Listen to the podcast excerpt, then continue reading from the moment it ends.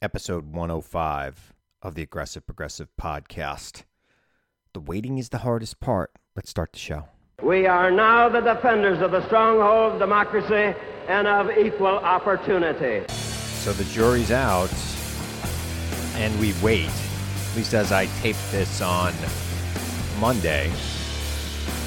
The Chauvin trial has been given to the jury. It is now in their hands to come up with the verdict. And I think this whole country is on pins and needles. Look, I for one believe he is guilty. Uh, I agree with Pat Robertson, the wacko. This guy should be thrown under the jail, let alone put in jail.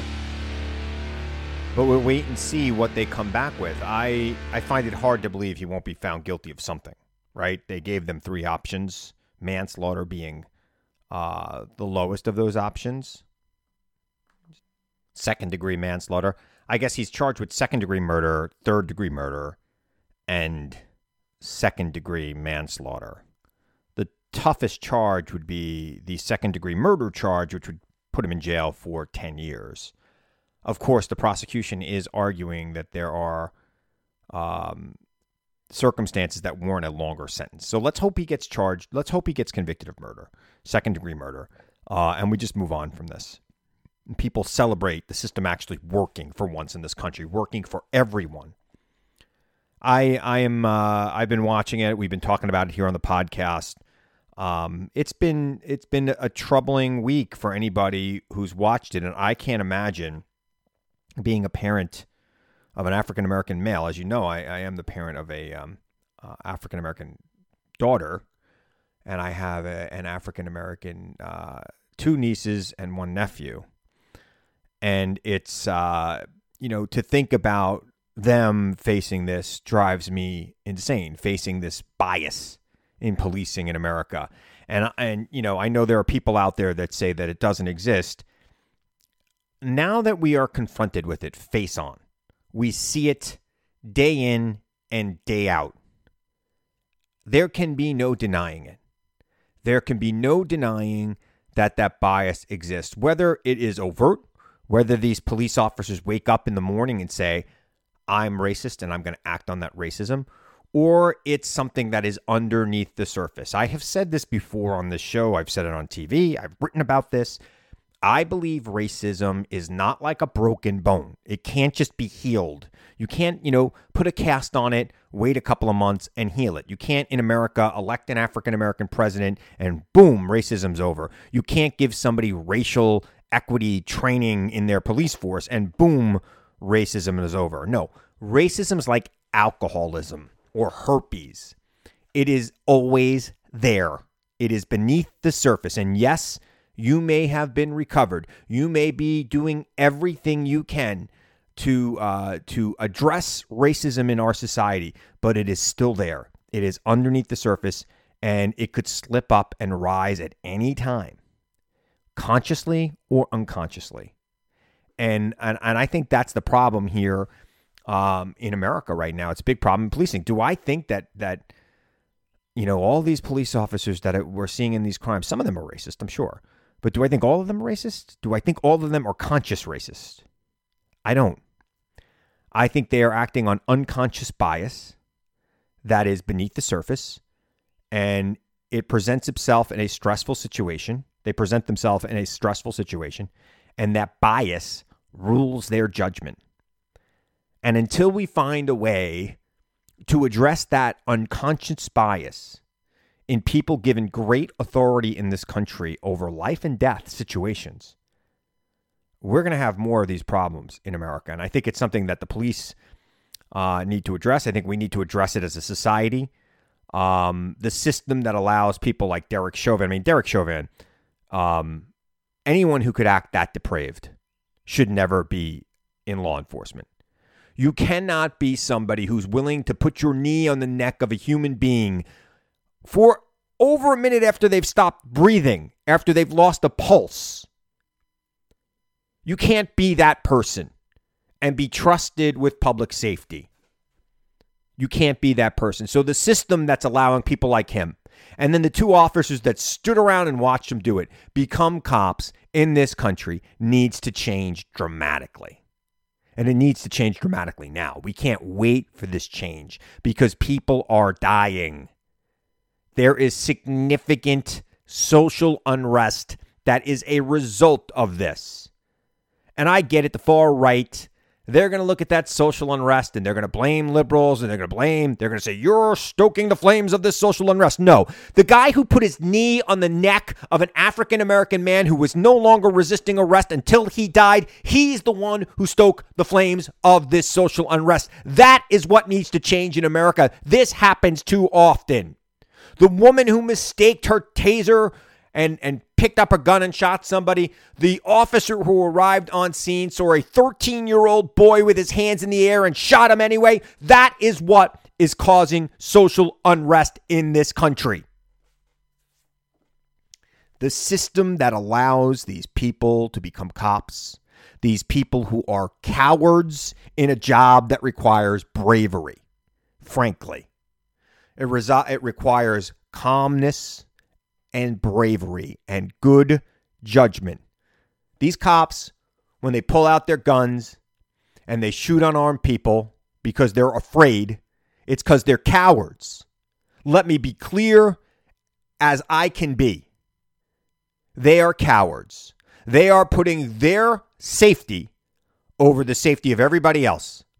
And I get it, policing is a dangerous job, but it is not the most dangerous job in America. It's not. I know it's a stressful job. I know we put a lot on police because, quite frankly, every other budget in local government gets slashed, but police somehow doesn't.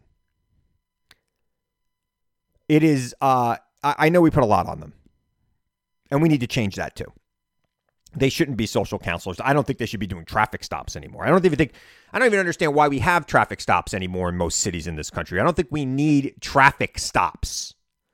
We have cameras. We have uh, license plates, plate readers. We should be doing that. One of the great things that happened in New York over the last 10 years is we stopped having to go through toll booths here. You know how much delay in our lives there were because of toll booths? Now, whether you have an E-ZPass or not, there is something that takes a picture of your license plate and sends you a bill. Thank God. What a waste of time that was. What a waste of resources it is for highly paid armed police and by the way, highly paid in most parts of this country. Let's be very clear. This fact that they think that you know this this this t- nugget that's put out there that they don't get paid well, that is a ridiculous thing. Check out Nassau and Suffolk County and how much those cops make on Long Island. The fact that we have highly paid law enforcement personnel stopping people because they have a uh, an air freshener hanging from their rearview mirror or their their tag is expired or even speeding. Now, look, I get it. I want to have people out there making sure people aren't drinking and driving. I get that completely. Specially trained officers out there looking for DWIs, that has to happen, right? But general traffic violations, rolling through a stop sign, speeding 10 miles over the uh, speed limit, something that's not reckless. We're spending all this money and every encounter, it appears, can go wrong.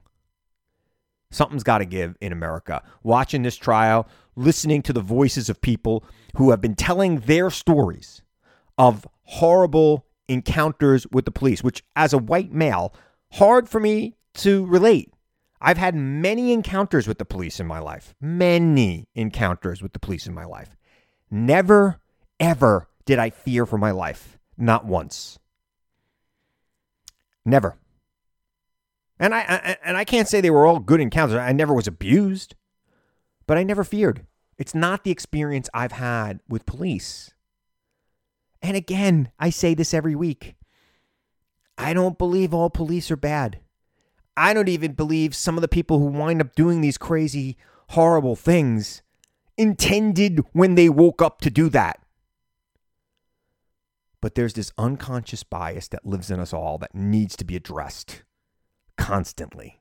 You need to be checking yourself. And if you're in a split second make a decision mode that could be, quote, life and death, man, if you mess up that unconscious bias and allow that to drive your decision, somebody's going to get hurt. And clearly, what we're seeing in uh, you know, I'm not even talking about Derek Chauvin because, quite frankly, Derek Chauvin, it wasn't a split second decision. He was on the guy's neck for nine and a half minutes. This unfolded over about a 20 minute period, frankly. But we talk about the kid in Chicago who lost his life. We talk about uh, the, the, the guy in um, the 21 year old in Virginia who lost his life in a split second decision where the woman pulled out her gun and shot him.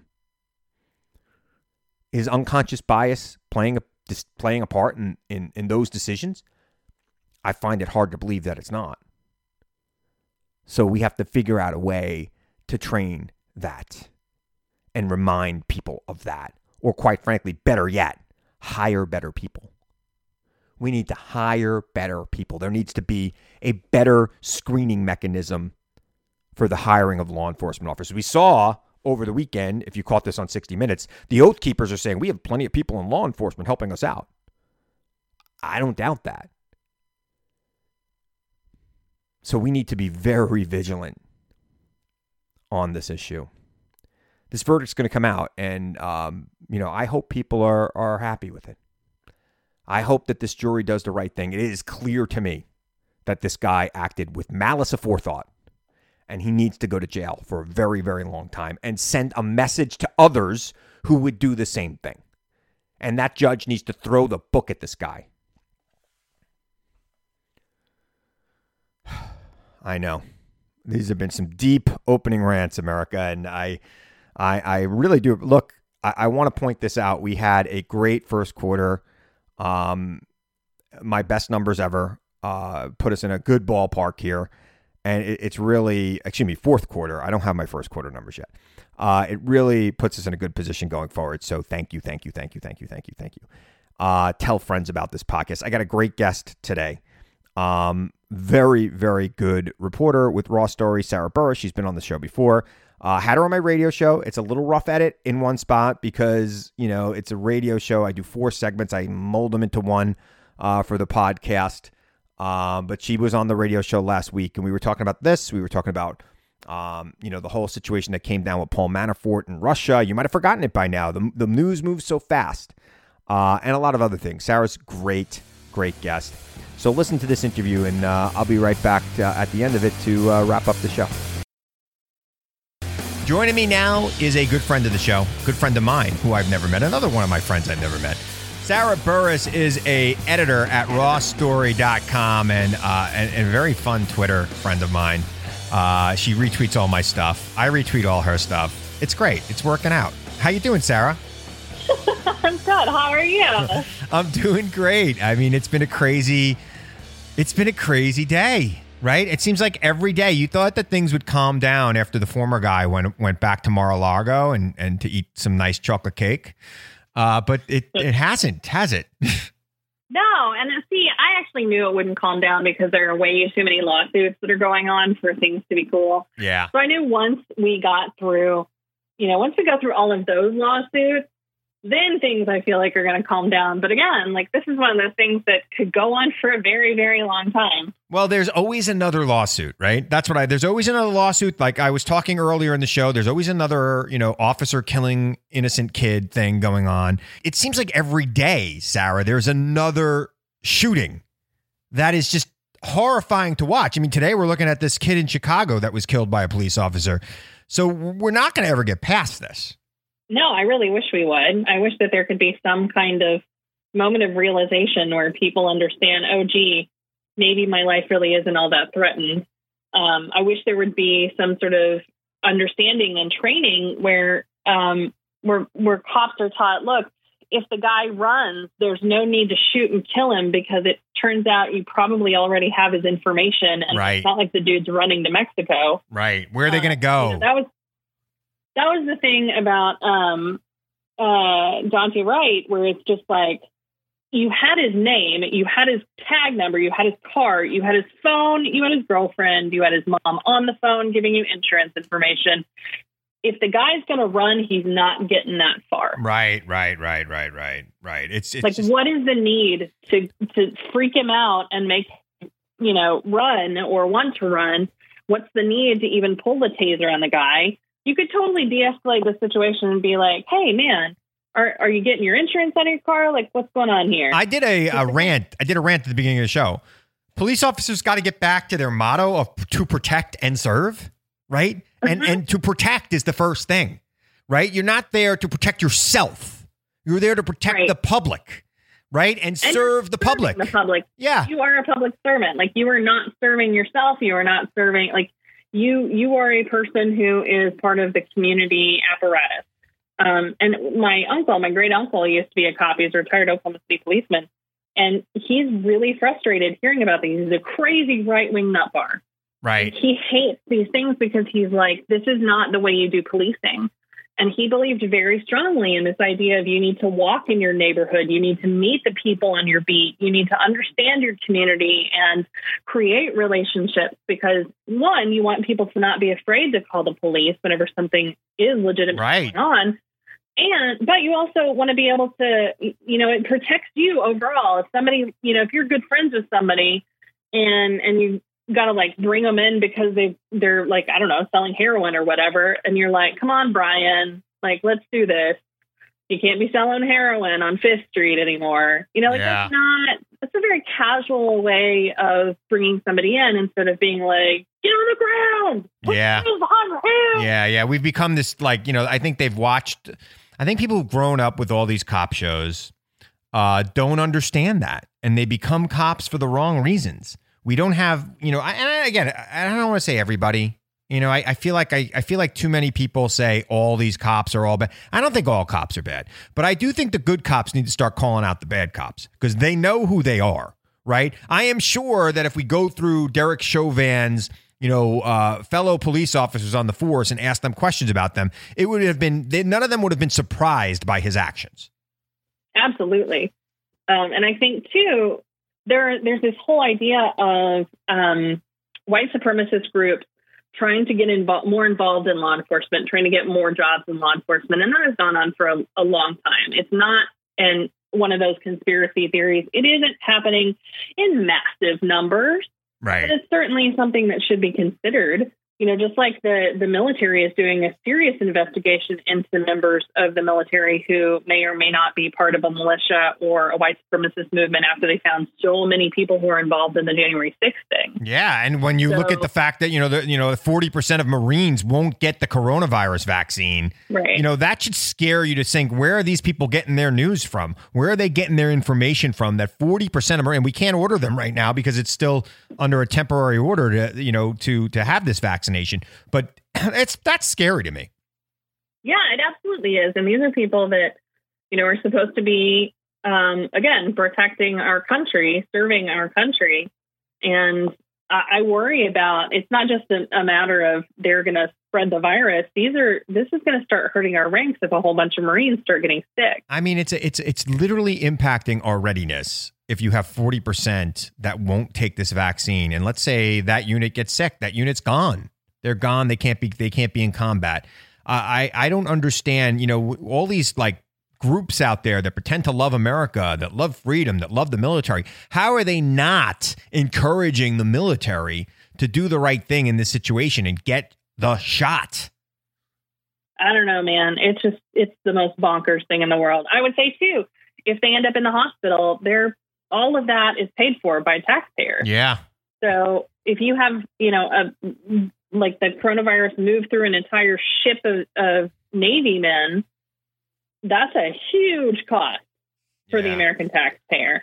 Not that we should consider, you know, like I'm more than happy to give you all of my tax money to take care of our soldiers, but come on, like get the damn vaccine. I I mean, it, it seems like something that should be easy to do. It seems like something that you have a you know have a a group of people who are a captured audience. You should be able to convince them uh, that this is what they should be doing. Their commanding officers should be convincing them that this is what they should be doing. Mhm. 40 percent is a huge. That's a scary number. Yeah. That says to me that there's forty percent of the men in the military are somewhat anti-vaxxers. Where are they getting that information from? Well, they're getting it from the dark web more than likely, and that scares me because what else are they learning on the dark web? Yep, exactly. Yeah. So I don't know. We'll figure it out. It's going to be one of these things. Do you think that the the, the coverage of the Chauvin trial has been good, bad, just right? What do you think? I think it's been really good. Um, and the reason I, I view it that way is I just got back from Oklahoma last week and I was with my parents. Um, we had a, a friend's, my best friend's mom passed away.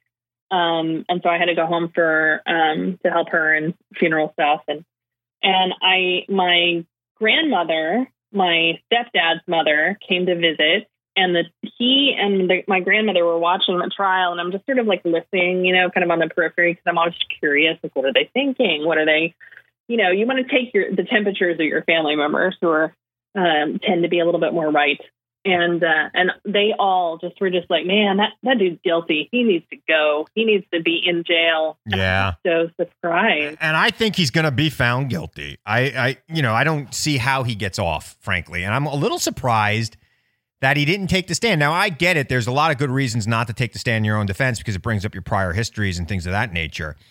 But it looked to me like he was pretty dead in this trial. A lot of video of him Yeah. on the uh, on George Floyd's neck shown from a lot of different angles. A lot of his fellow officers saying how he was completely in the wrong to do it. I, you know, I don't know. I I try to go up there and make these people think I'm a human, uh, you know, in the jury because he doesn't look like a human to me. Yeah, no, absolutely not. And usually a lot of police officers, whenever they do something like this, they get out of it by saying, well, I, I reacted because I was afraid. I Right. my life was threatened. And he can't do that in this situation. Yeah, yeah. one trial where it was the guy was handcuffed. He was laying on the ground. You were on top of him and you were on top of him for almost 10 minutes. Yeah, At yeah, what point were you scared? The Right. whole thing was on video. Everybody witnessed what happened and captured that moment, and they know your life was not threatened. They know that there was no reason for you to kneel on this guy for that long. For, Yeah. And the dude was on the. What was he going to do? He was wasn't- handcuffed on the ground. he wasn't going anywhere. Sarah, let's talk for a minute or two about this whole situation with Paul Manafort and uh, and Russia and the stuff that came out today that basically says, yeah, collusion. There was definitely collusion. you know. Yeah, this is finally the first time we legitimately have evidence that um, that the Trump campaign was giving information to Russia, and Russia was using it to help with the 2016 election. And it's now documented, and it's it's just like holy crap, we we finally got it after all these years. Um, you know, we finally got there, and I'm just shocked as hell uh, to hear about it. But I mean, it's just this is huge. This I, huge. not shocked at all. I mean, this is basically what they said today appears to be what we were saying two years ago, right? I mean, we were saying that Paul Manafort gave internal polling to uh, Konstantin Kilimnik, who is a Russian spy. Like it was said two years ago. I don't understand how the Mueller report didn't make a bigger deal out of it.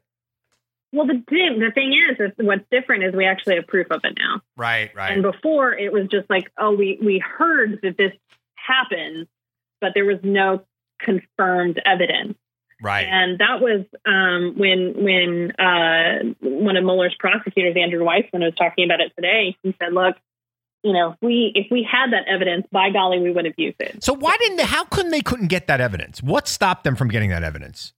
That's my question because uh, when one of the things that Weissmann said too is the Biden camp or the Biden administration has been in office for like five minutes. So it's not like they walked through the door, immediately picked up a file marked Trump's Russia secret, you know, and fanned through it and found this. This was something that had to have been known Right. by the Justice Department. Right. Bill Barr had to have known that this was there. And the question really is who knew? Why didn't it come out? Why wasn't it given to Bob Mueller? Um, and why didn't the American people know about it until after Trump was out of office? And I haven't seen any statements from Bob Mueller since this came out. Have you? No, I haven't, but I have to believe that that dude's going to be saying something, right? You would I think. you you would think. yeah, I, I mean, because this You is look. I, I've been on many campaigns. Okay, many campaigns. You don't give your internal polling to anyone. You don't even give it to everybody on the campaign. Yeah. So the fact if, that if you're a deputy level, you're sure as hell not. yeah, the fact that the fact that this guy was giving it to Konstantin Kilimnik so that the Russians could help. That's collusion. Collusion. I'm sorry. That's enough. That to me Yeah. is enough. And Donald Trump knew it and he pardoned the guy. And that's the uh, thing that drives me insane. Well, that too is a question um, because if Donald Trump pardoned him with the expectation that he was not going to squeal on um, on him, then the pardon isn't valid. Um, and that's a whole other investigation that I think will probably move forward next, just to add to the you know large buckets that we're carrying of Trump uh, scandals and Yeah. Well, how much do you want to Right now. bet? How much do you want to bet, Sarah? We should make a nice little wager, you and I, that sometime in the next year, maybe 18 months, the former guy will travel to Russia to give a speech. And he will be paid north of, I'm going to say, $50 million for that speech. How much do you want to bet me that that happens? you know I wonder if he would even be allowed out of the country. He is going to be allowed out of the country. You can't keep a former Because president from traveling. I mean, you've got a ton of, of lawsuits going on right now. Yeah, he look. look, I know that every liberal thinks that Donald Trump's going to jail and that he's going to be bankrupt No, I don't necessarily. and that he's going to be jail. he's going to be barred from travel. It's never going to happen. Donald Trump's never going to jail. These lawsuits will come and go. The guy's been sued his whole life. Uh, he'll settle most of them. He won't go broke.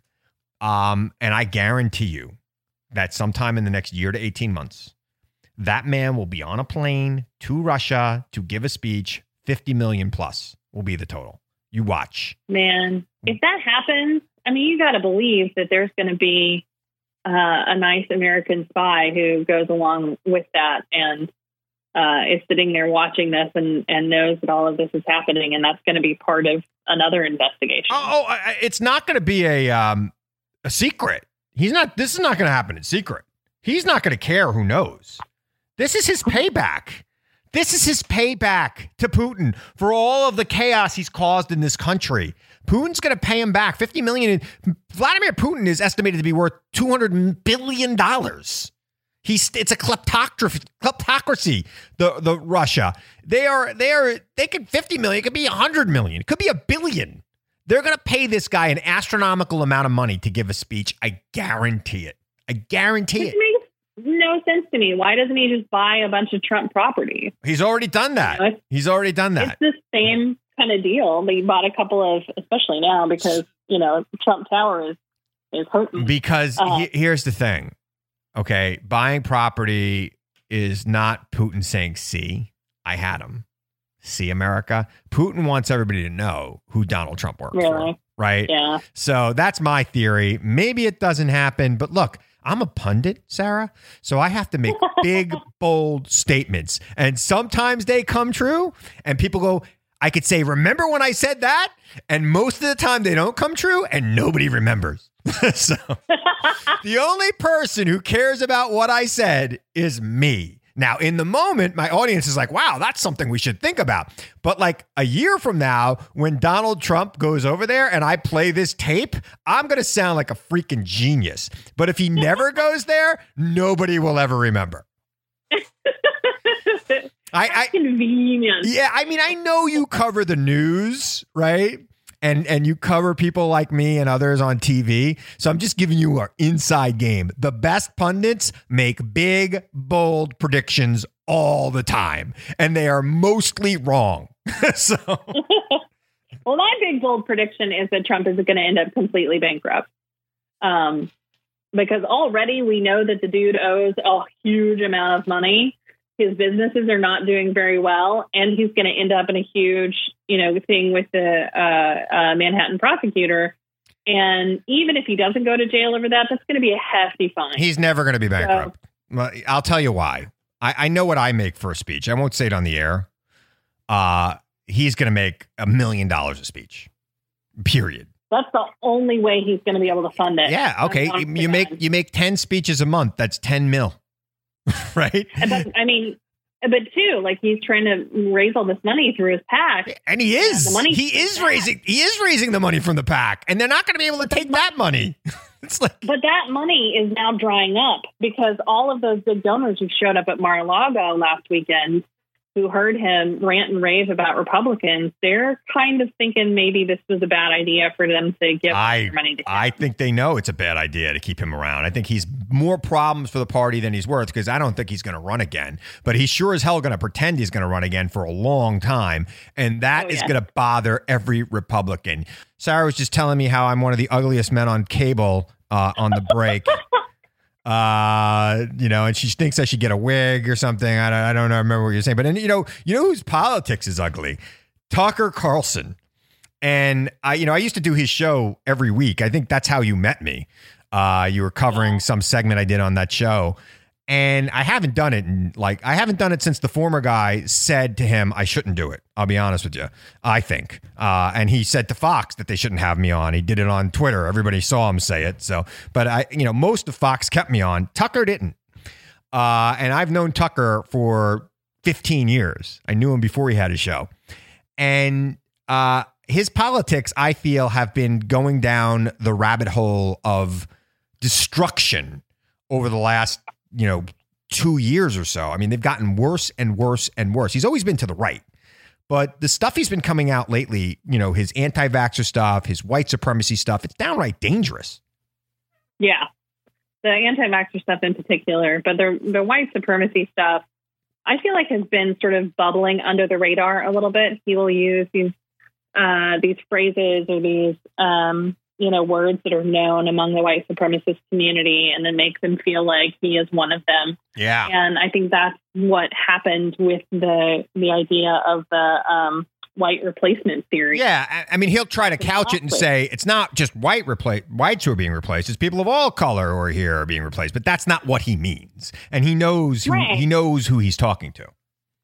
Yeah, and and the way that he talked about it on the show last week was, you know, he tried to kind of walk dance around it and basically said, "Well, you know, I'm not saying this except that I'm saying this." And like, yeah, I mean that's the way he does everything. He does it with the anti-vax. I'm not saying you shouldn't get a vaccine, but let me have this guy on here who knows nothing about science, who writes bad spy novels to tell you about how why you shouldn't get a vaccine or why you shouldn't have a vaccine passport. Yeah, absolutely. Um, so I feel like Tucker is, you know, he's really just being part of who I think he wants to be, maybe in the like he wants to be a big player in the white supremacist movement. Um, now that he sees that it's it's coming out of the closet, um, you know, people are are coming out from under the hoods and Yeah. wearing their khakis and holding their tiki torches, and they're not afraid of, And- of hiding anymore. and they look a lot like him, frankly. And, Yeah, and it, it's it's kind of scary because you know the guy has enough money. He had enough money before he was in TV. He's like an heir to the Yeah. Swanson TV dinner fortune, um, if there is such a thing. Um, There was. there was. I'll never eat a hungry man again. Salisbury steak is off my diet for good. Just saying. Um, it, it's if it's to me uh, kind of ridiculous. This is a guy who was so afraid of not being on TV. He lost his CNN Crossfire show when Jon Stewart tore him to pieces. And he had been clawing his way back on TV ever since. And he finally got a shot to host a primetime show again three years ago. And I think this is just his way of saying, I'm not going to go no matter what. I'm going to, if this is the audience that's going to get me three and a half million viewers and make me number one on cable, I'm going to take it. Yeah. And I wondered if there, how much of this is real. You know, you talked about that you knew him 15 years ago. I've heard from people who knew him, you know, 20 and 30 years ago who don't believe that any of this is real. I don't believe it's real.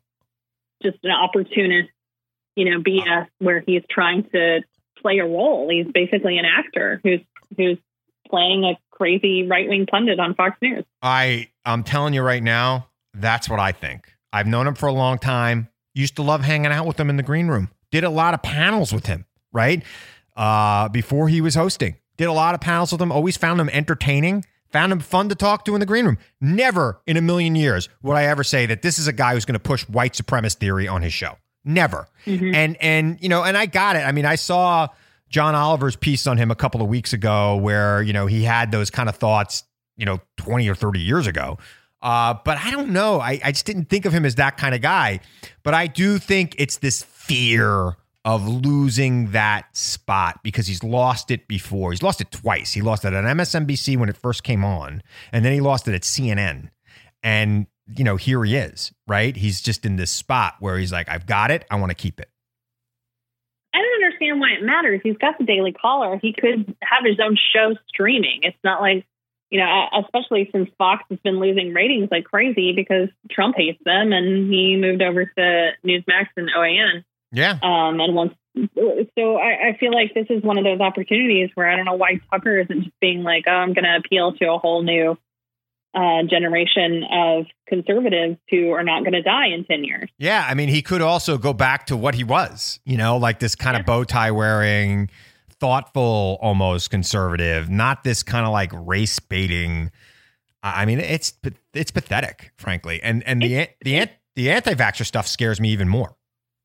Yeah, I mean, one of the things about him though is that he's actually not an idiot. He's he's a reasonably intelligent person, and the fact that he's playing an idiot just blows my mind. It's like, do you realize how stupid you look? Yeah, I, I just would be embarrassed for the world to see me that way and to view me that way. Yeah, but you know, I'm I, I have shame, and I, I guess he does not. I used to hate when I'd go on Tucker and I'd beat him in a debate, and then like 20 minutes later, the Daily Caller would write something about the debate about how I, you know, it would like it would try to make it look like I'd be texting all my friends in the media, hey, write something about this hit here, here, here. You know, it was, it was like I don't, I I mean, it's just like it's just crazy, uh, you know, the way he is. He, it, it, I thought about that. I'm like man, I just beat this guy up in a debate. It was a fair debate, not even a fair debate. It's his show, his topics. I'm just better at the topic than him.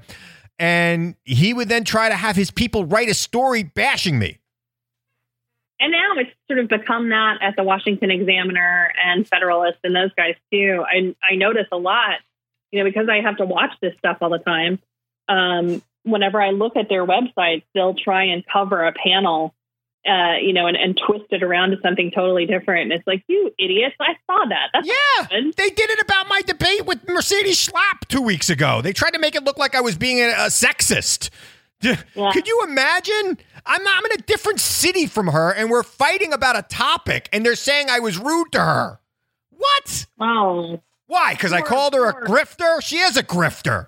it's like, give me a break. And, and I just feel bad for her that she's such a snowflake that she can't handle going up against you. Yeah, it's so hard. I'm back with Sarah Burris doing the full hour. Only the third woman in history of the Chris Hahn show to do the full hour since I've gone to these uh, to the network clock. I I should say since I've gone to the network clock because you know before I was a network show, Sarah, I used to do 21 minute blocks, and sometimes I would just do two blocks. So it's in an hour. So, but you since I've gone what? to since I've gone to the network clock two years ago, I've uh, only had three women go the full hour, and only one man. His name is Anthony Scaramucci, and he's a damn good interview. the mooch. Uh, he is. And I am fascinated by him. I cannot. Every time he's on something, I just can't look away. He's good. He's good TV. He knows how to do good TV. He was good TV before he met Trump. He used to. I used to do Fox Business with him like 20 years, 10, 10 years ago. Uh, so Sarah, we were talking about like my. I want to talk to you a little bit about my interview with Mercedes Schlapp because, you know, in addition to all of the press I got, like the right wing press tried to make it look like I was being sexist. And you're a millennial, right? and and I and you're a woman and you're a bit of a feminist, I think. I mean, I've had some conversations with you off the air, and I think that even though your mom's a bit of a conservative, she seems to be a bit of a feminist too. And oh yeah, we're both hella feminists. Yeah, you're a feminist. Now, did you think that I was doing anything sexist in that debate? No, absolutely not. And it really hacks me off that uh, that women try and use these arguments because it it diminishes the idea of feminism whenever you're like, oh, you're beating up on me because you're you're confronting me, and it's just like, no, you idiot, stand up like a woman get your get your ovaries in gear and and fight back. Yeah, and know the information. If you're not smart enough to to battle with somebody, then don't get on TV. Yeah, and not for nothing, we were on TV to fight. We weren't on TV yeah. to like have a nice conversation. We were on TV to debate each other over an issue, and we were debating. How, over and over again, this is how what I have seen the right wing do is it's like every time they go on TV, either they win or lose. If they lose, it's because um, it was something unfair happened, and that's the story, right? Every uh, Washington Examiner, the Federalist, Breitbart, all of those guys, that's the story that they push. It's like, oh my God, she went down in flames. We got to figure out something Yeah. right that makes her look better. And it's like, no, she's a snowflake. Stop being a snowflake and just, you know, woman up and, and answer the questions and be better. Yeah, I mean, it's just you know, it, it, I didn't think I, I was like, you know, I read that I was like, I wanted to respond to her tweet because she tweeted out, "You disrespected women, all women, by cutting me off." I'm like, first of all, you cut me off. I shut you down. I don't know what to tell you. You spoke. Then when it was my turn to spoke. Speak. I was speaking and you cut me off and I stopped you. so it's like, you know, because I'm good at this. Been doing it a long time. Been doing it with her a long time. I mean, it's like she knows how to debate me. It's so stupid. It like you know. I mean, I've debated Matt Schlapp and Mercedes Schlapp probably more than any married couple in the history of this country. It, it, it's just it's it's kind of ridiculous. And and and And both of them are snowflakes. I think the entire conservative movement is snowflakes. I- I'll be completely honest with Yeah. you. They're a bunch of whiny little snowflakes who melt when there is any pushback to their false fake reality. And it, it's driving me a little crazy. And and what, what really drives me crazy, this isn't the first time that I've taken down some conservative icon and then some other you know, conservative newspaper trying to make it look like I lost. When I destroyed Matt Gaetz on the Laura Ingraham show, mm. Matt Gaetz tweeted out the segment himself saying, Watch me take down unhinged liberal Chris Hahn. I'm like, really? Did you read Rolling Stone magazine's write up of the interview? Because it was very different than yours. And they are an objective source, not me. You know, it was, it was, That's so sad. Oh my gosh. oh, Google it. say, Google it. It's there. I, I will say, um, one of my favorite people is I love it when Kellyanne Conway does debates because the thing about Kellyanne is if she's losing, she just makes stuff up. Oh, And yeah. like you know that takes guts. That really takes guts because you have to assume that the person across from you doesn't know that you're making stuff up and that they're not going to call you on it. And you know, That is a relatively recent phenomenon with her. You know, I debated her before she worked for Trump many times. And I debated her in studio. I always found her lovely. No joke. Uh, and she was smart and hard to debate because she had a lot of facts, real facts, not not alternative facts, right? Uh, and and she was difficult to debate. But remember, this is a time before Trump long before Trump, quite frankly, when conservatives actually had some conservatism had some basis in reality. They weren't as divorced from reality as they became over the last five years. Uh, you know, that's the problem we have with these debates. It's divorced from reality. You know, they don't have any real basis in fact in what they're talking about. So it's almost hard to debate when you see people like Marjorie Taylor Greene challenging AOC to a debate. It's like, why debate? Why would AOC debate Marjorie Taylor Greene? Marjorie Taylor Greene's going to make crap up and then pretend she won the debate, even though she's going to lie her way through it. And two, I mean, one of the comments that I made back to her was, dude, just because you don't have anything to do doesn't mean that AOC doesn't. Yeah, AOC's got committee assignments. She's got Yeah. stuff to do. You bleep that, right? Good. He got it. she, she's got stuff to do. She's busy. She's a busy person. She's got a district that cares about what she does. She's on the phone trying to make things happen. She's also in the majority, uh, at least for now. Yeah. So, all right, I got about a minute. And Well, go ahead. I was going to say, too, the other thing she does is she really helps other candidates. And, you know, for somebody who's a freshman in Congress to step up and be like, I will help every single one of uh, our, our progressive leaders uh, make sure that they've got money in their campaign coffers and get them reelected. It's like, yes, team player. Thank you. Yeah, yeah, she is a team player. All right, I got a minute left for you. What are you going to be watching for the next week? Oh goodness. Um, I'm going to be looking for the Chauvin verdict. Um, and I, honest to God, I think he's going to be guilty. And um, if he's not guilty, it's going to be a thing. Yeah, It's going to be huge. it's going to be a real bad Um, thing. Yeah, for sure.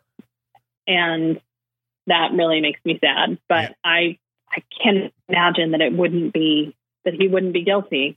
He's gonna be. team just those were the worst lawyers I've ever seen. They were like, bad. I did better at my mock trial in high school. they, I, I'm sure you did. I'm sure you presented a fantastic case uh, in- the who stole the Twinkies out of the locker uh, case uh, that you were debating in mock trial in high school. It was an amusement park, and we got ninth nationally. Nice. All right. Sarah Burris, follow her on Twitter. She's at Sarah Burris on Twitter. And Raw Story is a great place if you want to follow news and media. They are constantly posting. Sarah Burris, thanks for joining me. I hope you like Sarah Burris. She's awesome. Make sure you check out Raw Story. Great uh, news aggregator, and they follow a lot of media. They're fantastic. They do a lot of uh, columns. They've got some great stuff. So check them out. Check out Sarah, particularly. She's one of my favorite people on Raw Story. I've had other people from Raw Story on, but Sarah seems to be the one I keep going back to because she's awesome. So I, yeah, I'm on edge, man. I, uh, I am on edge. It's Monday night as I'm recording this, as you all who've listened to me a lot know.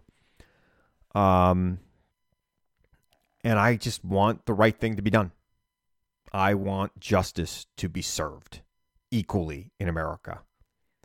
And the track record of police in this situation doesn't suggest that justice will be served. Now, it seems to be an open and shut case, and the fact that the entire police department lined up to accuse this person and, and be witnesses against this person makes a big difference, I think.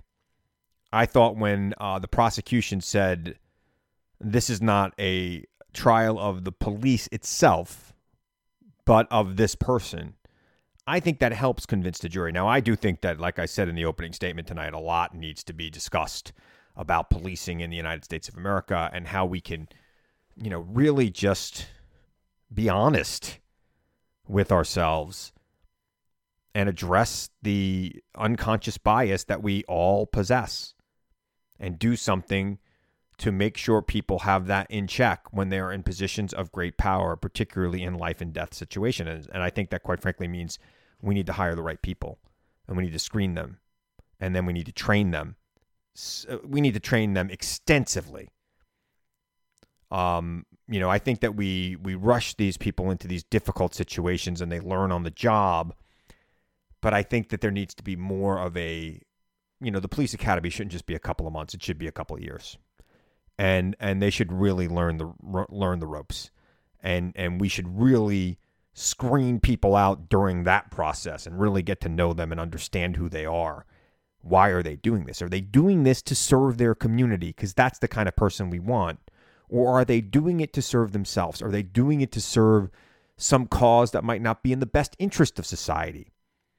Are their biases present?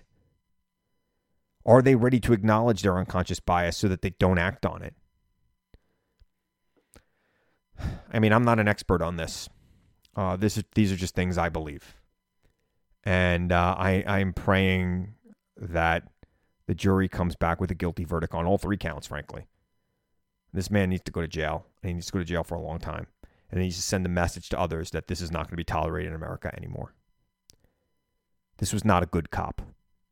He was not a good cop having a bad day. He was a bad guy who did a horrible thing, and there's a dead person for it who shouldn't be dead. Period. And it happens too often, and now it's happening on tape, and we're seeing it, and it's thrown in our face, and it is making us all extremely angry if we believe in justice in this country, which I do, and I know if you're listening to this podcast, you do.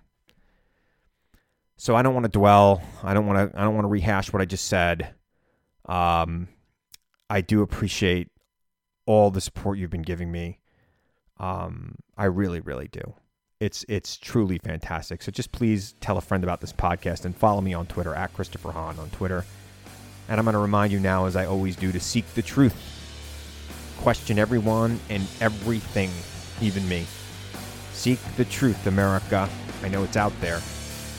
And I know you'll find it if you look for it. And I'll be back here again next week to tell you the truth as I see it. I'm Chris Hahn. Thanks for listening to the Aggressive Progressive Podcast.